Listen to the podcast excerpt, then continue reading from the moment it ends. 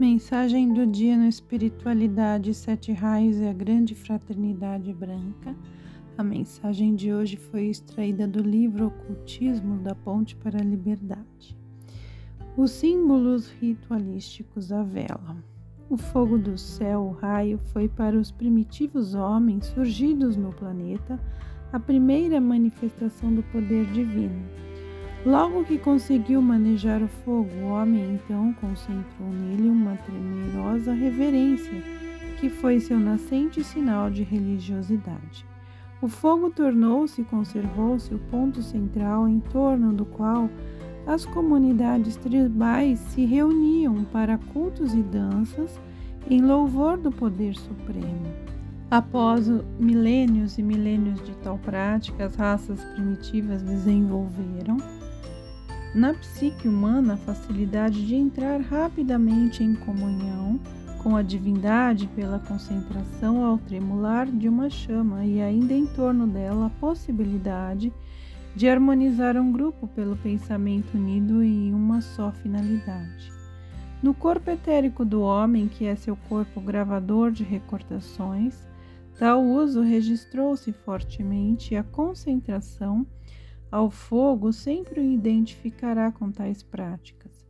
Despertará nele facilmente um ponto relacionamento com o seu Criador e com seus companheiros de evolução. Assim, embora qualquer um dos outros elementos da natureza, seja o ar puro das altitudes, a amplidão das águas do mar, o aroma dos campos e matas, harmonize o corpo do homem, levando a uma tranquilidade essencial à comunhão mística.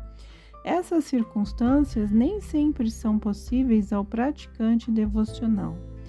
O fogo continua sendo, então, o elemento mais usado na prática ritualística pela facilidade de levar-se a chama de uma vela a qualquer ambiente, pela pronta e rápida associação que o homem faz através dela com a divindade pela harmonia grupal que, por meio do elemento fogo, é conseguida, o estudo do fogo também como criador, seu uso como grande purificador é matéria vastíssima, e o ambiente irá assimilando à medida que cresce em sabedoria.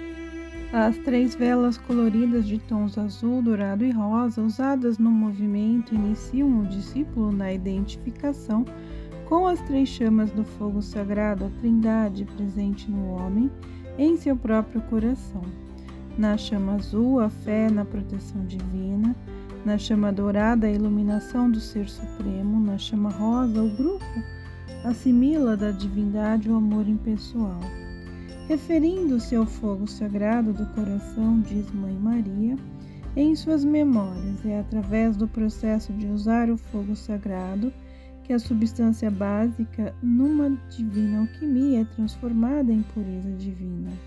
As três chamas fazem, pois, com continuidade e prática, a identificação do discípulo com a Trindade, ou seja, com os três aspectos básicos da divindade: poder, sabedoria e amor. O incenso. O incenso é o componente do ritual mais entendido pelo iniciante pois ao homem moderno a palavra poluição é bem familiar. Todos já são suficientemente informados da desarmonia provocada pelo nosso corpo pelas impurezas contínuas no ar. O incenso, trazendo o concentrado perfume das matas e das flores, purifica o ambiente e harmoniza o corpo do discípulo. No entanto, para o leigo, essa harmonização diz respeito apenas ao corpo físico.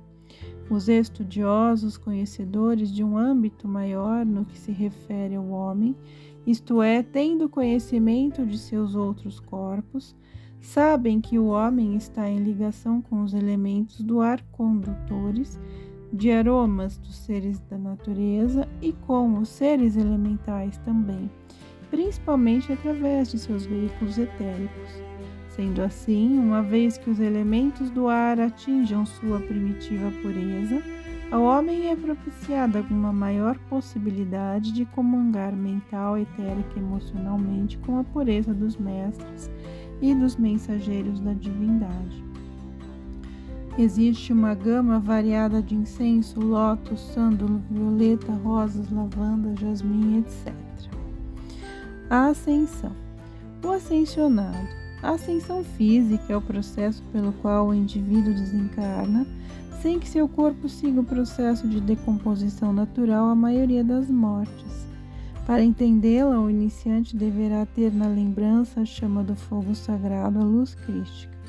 Presente em seu corpo, o modelo divino, sua individualidade divina, que paira sobre o seu corpo físico, tal como foi citado no início deste opúsculo. O discípulo, já em alto grau de pureza e evolução, fixando-se constantemente em sua luz crística, a desenvolve intensamente. No momento de seu desencarne, essa luz envolve todo o seu corpo e desintegra sua substância física, transformando-se em luz. O indivíduo torna-se uno com seu modelo divino, retorna à sua individualidade divina, sem que ocorra a decomposição física. No capítulo 9 de seu livro Memórias, diz Mãe Maria, referindo-se à ascensão do Mestre Jesus: Perto das nove horas, eu e os discípulos fomos para a montanha. A presença do bem-amado Jesus estava já translúcida e refulgente como um sol. Tão brilhante era a sua luz que, vinda do interior do seu corpo, o transpassava e nós, com dificuldade, podíamos olhá-lo ele não falava mais conosco, mas seguíamos com ele a oração na qual invocava a instância a chama da ascensão. Então, naquele majestoso topo da montanha, na mesma rocha onde tantas vezes eu estive em oração, Jesus ascendeu, conscientemente na presença de centenas de pessoas. Tal acontecimento foi também muitas vezes chamado de transfiguração e mais adiante referindo-se à sua própria ascensão.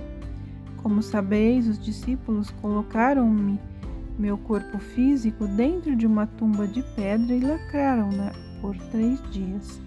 Durante este tempo, eu estava já nas oitavas superiores, preparando-me para a ascensão da minha forma física.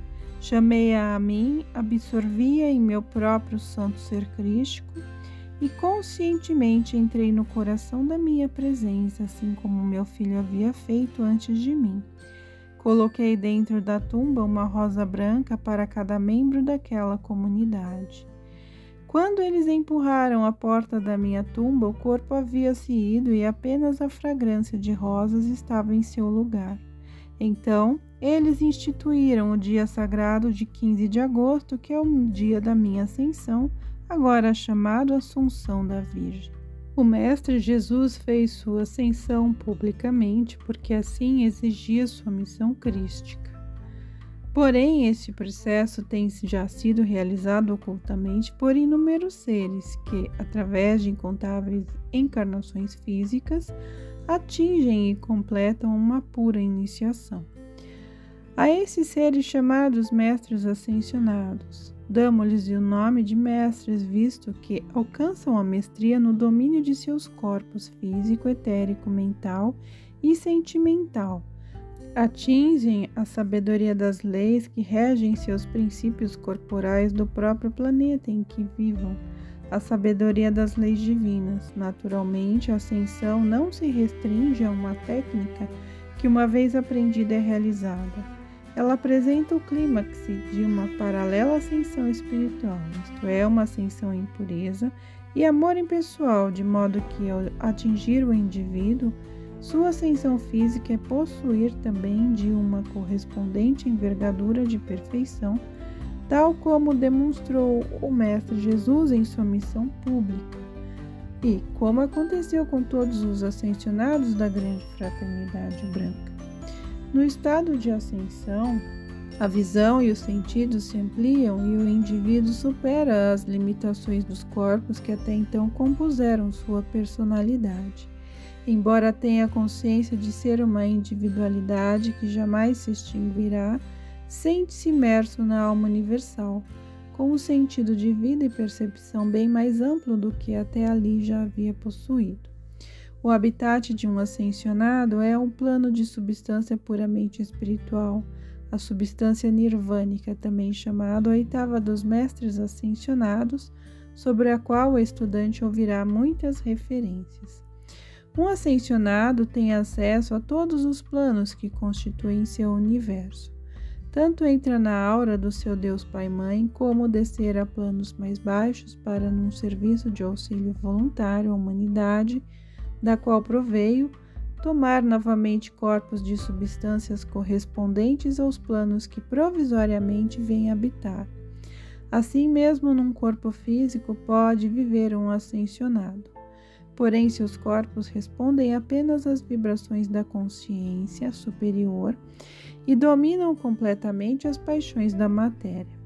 Embora sinta uma compaixão muito mais intensa pelas misérias humanas, não é mais um ser acabrunhado por uma intensa e impotente ansiedade, pois compreende a infalibilidade da misericordiosa lei divina o ascensionado é, pois, senhor de uma ininterrupta serenidade, mas é incalculavelmente atuante nos diversos planos e esferas do seu universo. A forma pensamento. Quando nos concentramos numa ideia pré-escolhida, criamos a chamada forma pensamento. A matéria mental criadora da forma pensamento é mais sutil que a substância física, etérica e emocional.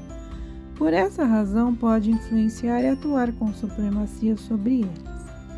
Uma forma pensamento leva, pois, a direção e ao objetivo desejado, a substância que flui ininterruptamente do plano mental à nossa própria mente e que se irradia de nós já qualificada com o tipo de pensamentos construtivos ou destrutivos que sejamos capazes de emitir. Quando os nossos pensamentos são dispersivos, eles apenas desperdiçam as forças que recebem daquele plano, porém, quando concentrados e previamente combinados para um só objetivo, por um grupo de indivíduos, eles criam verdadeiros focos energéticos por alguns movimentos chamados de egrégora, que irradiam as energias das diversas qualidades positivas escolhidas pelo grupo para a direção desejada. A Fraternidade Branca envia frequentemente formas pensamentos nas quais os discípulos da Ponte para a Liberdade deverão concentrar-se. Enquanto cumprimos o nosso objetivo de auxílio aos irmãos em evolução, Nada há mais poderoso que uma egrégora enviada por sentimentos construtivos. Nos exercitamos cada vez mais para que nossas forças mentais não mais sejam dispersadas, mas realizem suas funções dentro do plano divino do qual somos parte inteligente e integrante.